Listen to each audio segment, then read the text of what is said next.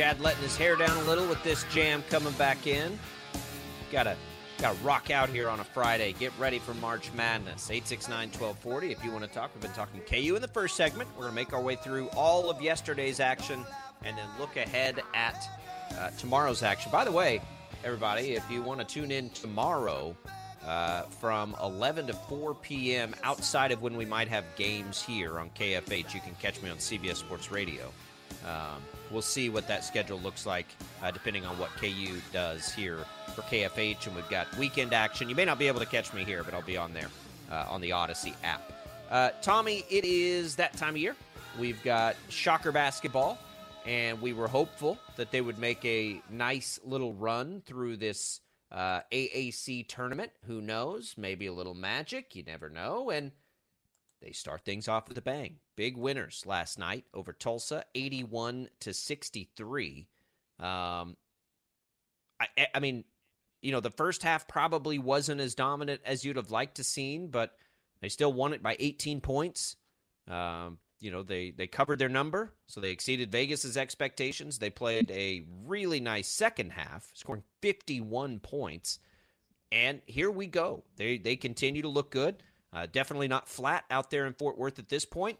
And get ready and buckle up because these games against Tulane have been fantastic all year long. And you'll get another one today. You'll hear it over on KUIM. Pregame coverage begins at 7 o'clock. This should be another fun one. Wichita State looking good yesterday, though. That was what we wanted to see, right? Yeah, I mean they put their foot on the pedal uh, against Tulsa in the second half. I was a little bit concerned in the first half that you know things weren't uh, weren't clicking quite as well as I think that we would have wanted them to.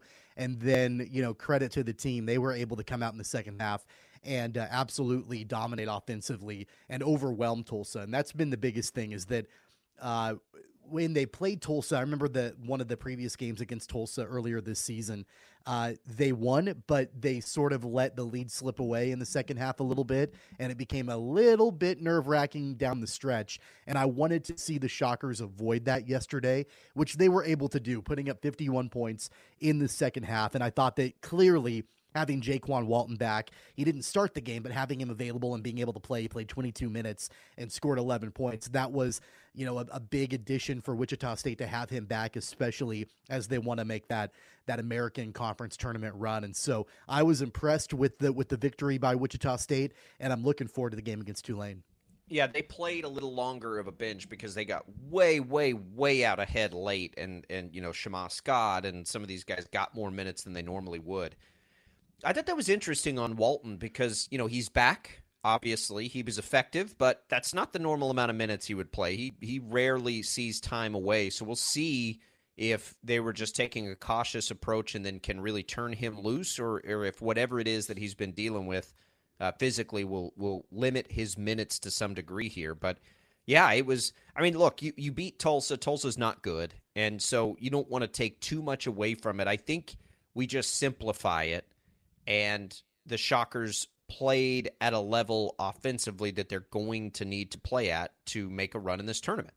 And you know that offense for them is is opened up a little bit. Craig Porter Jr. has just been out of this world lately. A double double, ten points, eleven assists, a couple steals. Uh, stunned that he didn't have any blocks in the game, but you know he continues to play really well. I think uh, Xavier Bell looks like he's getting just a little bit more comfortable out there. But, you know, it's yesterday it was Rojas and Pohto just sort of setting the tone and, and Porter finding ways to find them early. I don't think it'll be that way every game, but that's always a good place to start for Wichita State. And they kept putting up the numbers yesterday of, you know, what was going on. Wichita State only took eight threes in the first half, made one of them and and Tulsa started to shoot the ball well from beyond the arc. That's how that game was close, right? They hit 6 in the first half, but they weren't making anything else. So you see you go into halftime and it's like, look, that ain't going to continue into the second half, guys. Keep doing what we're doing and we'll be fine. Then all of a sudden the Shockers hit a few threes in the second half and everything's good, but they still only took 10, Tommy, in the second half. So it, it is so refreshing and good to see this team and some of those threes came very late, right, by the reserve players who don't get to play a lot. So they didn't falter or waver from that game plan of working it inside and and that's going to be the path for them. And then if you can also get hot and make some threes, that's that's the formula to to try to win this tournament, right? Like if you can do everything else you need to do and then you also get the cherries on top of of happen to having a good three-point shooting game, that's going to be what it takes, right? I don't think they're going to beat Memphis or Houston if they can't play their style and hit some threes. And they did that last night. And I don't know, like for me seeing a team shoot well in a certain gym kind of means something, right? Like they shot the ball pretty well yesterday in that gym. Maybe that's a sign of things to come. I don't know. Um, I, I, would think it feels different shooting in every gym that you shoot at. I'm not a high level shooter uh, by any means, so you know take that for what it's worth. But I, I, just like quite simply, that was the exactly the way we wanted to see Wichita State start yeah. this tournament. Yeah, absolutely. And you know when when Pohto and Rojas, you know between the two of them, they were 12 of 19 from the field. And, and so it was effective. It, it worked to get the ball in the post to those two guys and, and let them work at the rim. And, and that was effective for the Shockers. And, you know, going back to the, the way that they shot threes, uh, it's night and day. I mean, I think back to at the beginning of the season when, you know, we would talk about how they kept launching threes and it wasn't working and they could never move away from it and it was frustrating and well, there were a problem last times, year too. Well, Not and there were times that I was I was yelling at my TV. I know a lot of Shocker fans were like, "Do something different. This is not working." And just that over reliance on shooting from beyond the arc and I felt like okay, they've got the talent to do it, but it's not working. And but that was the way the team was built. That was their identity at the time. At least they thought that was their identity. And I think a lot of credit, honestly, is deserved to Isaac Brown for making those adjustments probably midway through the season or so, where they kind of got away from relying on shooting the three. Now they still shoot. I mean, they shot 18, you know, over the course of the game. It was not a ton, but they they were able to be more effective shooting the three. Uh, but really finding other ways to get going offensively and utilizing guys like Pohto and Rojas. Uh, and they, I felt like, especially yesterday, Pohto and Rojas uh, they proved, and, and they've done this before, it's not the first time, but, you know, they proved that throwing the ball into them and letting them work, uh, they, that's effective and it works. And so continue to do that. And I would imagine that we'll continue to see Wichita State implement that, uh, especially tonight against Tulane. Yeah, Tulane, we, we assume it's going to be a shootout. Uh, the over under over on BetMGM at 150. Um, so that's that's probably a pretty comfortable number. I, I go over the shocker number. It's like a thing now. It's almost an auto bet to go over the shocker total these days. Um, if if the games are like Tulane has been, you can expect a shootout, and, and I think that it's it's a fine. I'm comfortable with it, um, but it's already moved to 151 by the way since since I've been looking this morning on BetMGM. So there's movement on that line, which is interesting. But it's um it's going to be a fun one against Tulane tonight. I'm really looking forward to it. If you take away from yesterday what needs to be implemented today, I, I mean, try to you know try to start down low if you can. Let Craig Porter be the facilitator, be the leader, be the you know he he has just been so um impressive like in different ways. He he just takes these games over and you know, it's kind of what we thought he was going to have to do earlier in the season. He didn't really have to do it at all points this year, but now that he is doing it, I think we're seeing the best version of this team. James Rojas is an offensive threat, always. Uh, Jaron Pierre, if he shoots the ball well, that's the best version of the Shockers. Jaykwon Walton getting to the free throw line, which he didn't do yesterday, and I don't know how much he's going to be able to do that, depending on how he is physically. But you know, they're just they're really grooving it it always becomes that question of is their best good enough to beat Memphis and Houston? I think that it is, but it, it takes their best, not the best from those two teams, and things to go well. But that's the kind of stuff that happens in March, right? Like we we see that stuff happen all the time. So here we go. Let's see if they can get it done, and let's see. You know, you got to get through Tulane first, and for whatever reason, they have not been able to put Tulane away this year when they've had big leads. So that would be nice, but I, I don't want to oversimplify it because Tulane's been really good and they've got some incredible offensive players that you're going to have to deal with, and you gotta, you know, you gotta be able to do that three times against them. Well, I said this yesterday on the show, and I'm going to double down on it today. Uh, I think you, if you can strip away all the records from all the teams in the American Conference and where they finished in the regular season, you take all that away and you simply look at the talent level and the way that the teams individually are playing right now entering the conference tournament. Wichita State's the third best team in the conference behind Houston and Memphis.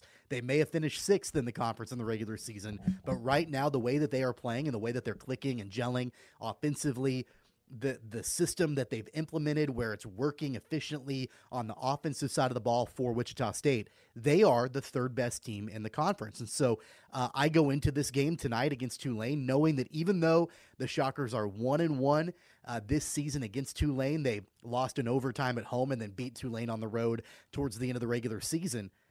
I expect Wichita State to win this game. I think they are more talented than Tulane is. The Tulane's record may be better than Wichita State's, but the way that the Shockers have been playing as of late, I fully expect Wichita State to win. One outlier to that third team, because I agree that they they're better than Tulane and they're better than Temple. I'm not sure they're better than Cincinnati. Cincinnati's sort of been this unknown to me this year.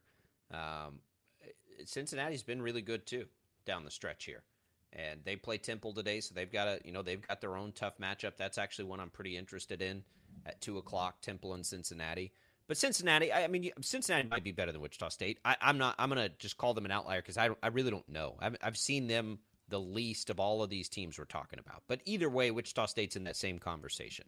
And and again, it's March, and again, it's really just comes down to like what's your best and is your best good enough and regardless of anybody, despite anybody else in the league, including the number one team in the country in Houston. Yeah, I think Wichita State's best is good enough to win a game like this on a neutral floor. And and that's that's pretty much it. And look, they got out to a great start. What did they start on a 10-0 run? And then all of a sudden Tulsa stormed back. And then Tulsa started hitting a bunch of threes and kept it close in the first half. And the Shockers didn't waver and they and, and they've gotten better at that, Tommy, late in the year. They've gotten better at putting the you know the pedal to the metal and and just kind of cruising through these things the way that they need to. That was something they really struggled with early in the year. yeah, I mean, don't you remember a painful there memory? Were, yeah, there were there were a lot of games where they got out to a lead and then it was almost like it was scripted and you could ah. see it coming a mile away and you're like, "Oh god, here we go." That well, lead PTSD. is that lead is not safe at all. And they they've done a better job as of late uh, being able to put teams away and, and, not giving up that big lead. And you know, yeah, they, they didn't play, I think, up to their their expectations in the first half. A five point lead against the team that's at the very bottom of the conference. You'd like to you'd like to have it be a little bit more comfortable than that at intermission. But uh, the way that they responded in the second half and just completely pulled away, never let Tulsa back in the game. Uh, I mean, that, that's what, again, that's what we needed to see from Wichita State. And you and I have said it multiple times as soon as we knew that Wichita State was going to be facing off against Tulsa in the opening round of the tournament and they weren't going to get that first round bye, that kind of game, you have to win. You have to beat a much inferior opponent, and you should be doing it comfortably. Yeah, it, it's um, but it, it will be. I don't think Tulane is an inferior opponent, though. By the way, like no, yes, we both not at all think that Wichita State is probably more talented than Tulane, but I think it's really close because I think I think highly of Tulane. It, that that doesn't have anything to do with Wichita State. I think highly of Tulane. I think they've got some really, really, really good players. And honestly, the same things we're saying here about Wichita State should be being said about Tulane.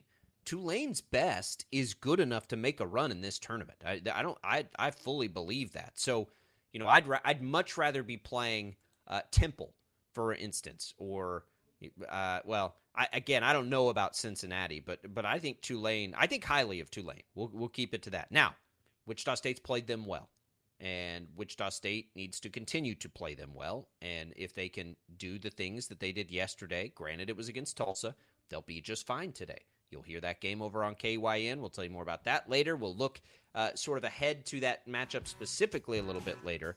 We're going to take a quick break. We'll come back. K State did not win yesterday. That game was intense, man. It, it, I was tired after watching that game against TCU last night. We'll talk about the Cats next on Sports Daily.